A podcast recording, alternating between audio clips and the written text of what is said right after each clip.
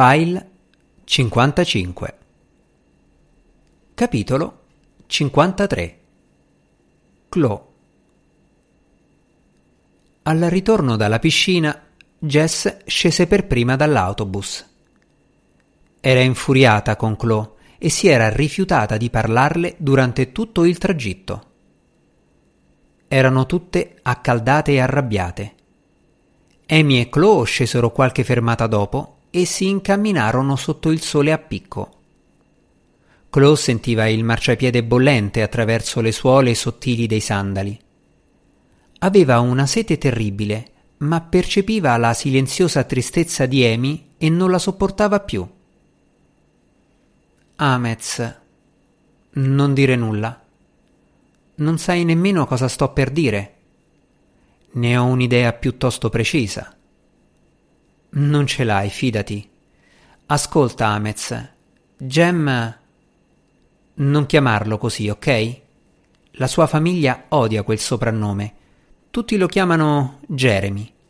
Gli unici a chiamarlo Gem sono i suoi amici, i suoi amici più intimi. Me l'ha detto lui di chiamarlo Gem. L'ho incontrato per caso in biblioteca prima del mio ultimo esame. E guarda caso, non me ne hai parlato? Ma certo. Non c'era più motivo di fingere, così Clo non si trattenne.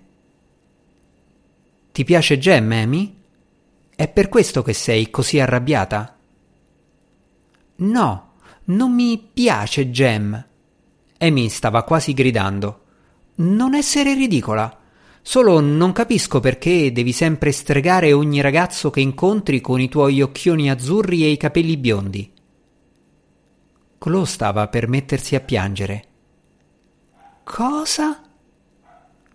Oh, per l'amor del cielo, Clo, lo sai che è così. I ragazzi cadono ai tuoi piedi, tu li ignori e loro ti amano ancora di più. L'hai sempre fatto. Nella voce di Amy c'era una sfumatura crudele. Clo continuò a camminare in silenzio, col respiro corto e irregolare. E ora Jeremy. Beh, era chiaro sin da quando ti ha vista. Stava andando tutto bene prima che tu... Prima che io cosa? Ti intromettessi, disse Amy in tono cattivo, e poi scoppiò in un pianto terribile e straziante.